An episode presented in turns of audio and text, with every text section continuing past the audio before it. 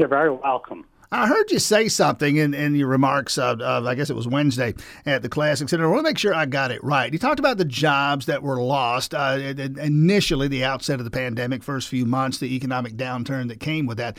The sectors that were hardest hit, and not surprising, the state government lost a lot of jobs, and the hospitality sector. You pointed out the number of jobs that were lost specifically in those two sectors of the economy. You pointed out, though, that by December, I think you said December of last year, something like 80% of those jobs have been recovered. That's right. Athens reversed 81% of its job losses. That was a little bit less than what we saw nationally, but about 84% were recovered, and the state actually recovered 97% of its job losses, which is really amazing. The reason Athens recovered a little bit more slowly is that our economic structure leans towards state government and healthcare, and both of those industries have been slower to add back the jobs they lost than other industries like transportation, logistics, retail, and manufacturing. But the outlook is really good for Georgia for 2022. I expect that we'll add back about 2,000 jobs. That's a very solid gain. One reason is that the early indications are that state appropriations for higher education are likely to increase next year. Plus, UGA's enrollment will probably be up. Students are back on campus for face-to-face instruction. They're going to spend more aggressively in 2022 than they have over the last 2 years. Plus, we won the national championship. That's going to bring many more visitors to Athens, and the leisure and hospitality industry is very important for our local economy. It is recovering, but it's not all the way back. But winning the national championship is going to help bring back, especially the leisure travel segment of the hospitality industry. Let me be that guy. I hate to be that guy, but let me be that guy who wonders if some of this is sustainable. You mentioned the state being a lot more aggressive in terms of funding higher education in general. You mentioned also the bump you're going to get from the national championship. You'd like to think that's sustainable, win another one next season. We don't know that that's going to happen. And we know that part of the reason the state is able to be, to use your word, aggressive in funding things like education, they printed up a bunch of money in Washington, dispersed it to the state and local governments. That also is not something that's going to be sustainable. We're seeing some negative economic impacts from that in terms of inflation. So what does, I know you're looking at 2020, but I'm looking down the road at 2023, and I'm wondering if we're not setting ourselves up for a fall. Actually, I think the outlook is very good, both short-term and longer-term, at least for the local economy. Athens has done well in terms of landing new economic development projects. Those projects, they come to Athens, they stay, they build out over a number of years, which means that the economic impact, the multiplier effect, actually builds over time. Athens tends to lag the business cycle, and so if 2022 is a good year for the nation, then actually 2023 could be an even better year for Athens. So, obviously there are some headwinds and downside risk.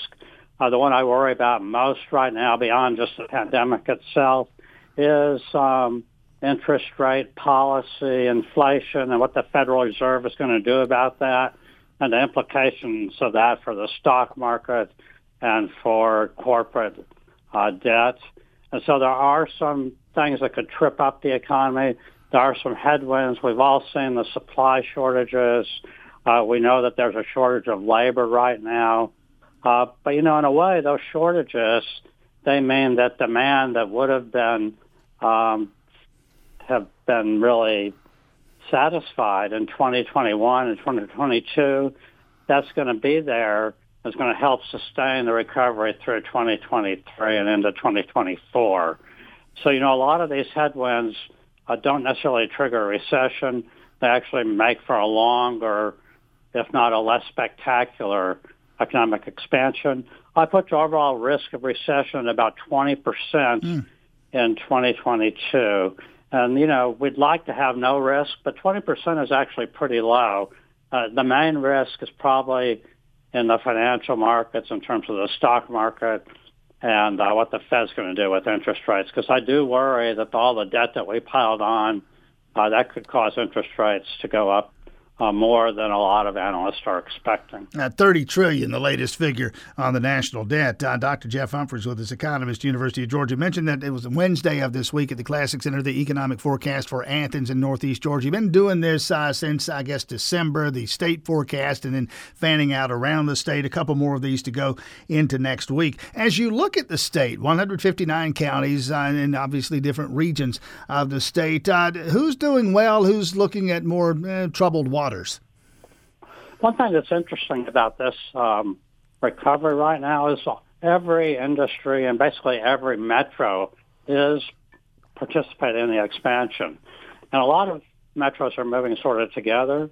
The best performers are some that were hit hardest by the recession and by the pandemic. For example, Brunswick is doing well. It was kind of late to get going.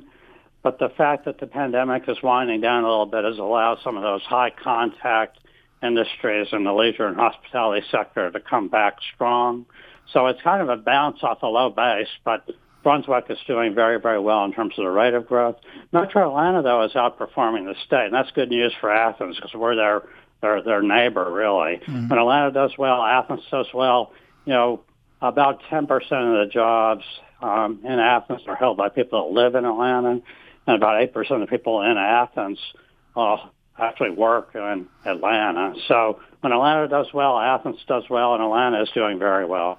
Again, Jeff Humphreys, economist, University of Georgia's Terry College of Business. Quickly, and I'm up against it here, but let you go on this one. Nationally, we've talked about the state and the local economy. How joined at the hip are we with what happens nationally, and what do we look for over the course of the next 12 months across the rest of the country?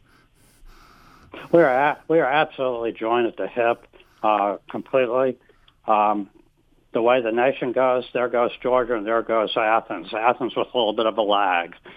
So we're going to see very similar performance for the U.S. and Georgia. Georgia probably will outperform, but not by a large margin. I'm expecting about 4% GDP growth for the nation in 2022 and about 4.3% for Georgia. So, again, Georgia moves along with the nation. We're in a synchronous business cycle, but we do outperform, although not by a huge margin. That's mostly because Georgia now looks a lot like the national economy.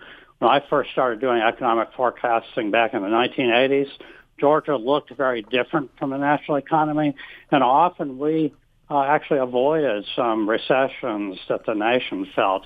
That doesn't happen anymore. Over the decades, Georgia has grown a lot, and we have grown in ways that make us more similar to the nation rather than more different. Dr. Jeff Humphreys, Terry College Business, University of Georgia, thanks so much for your time this morning. You're very welcome.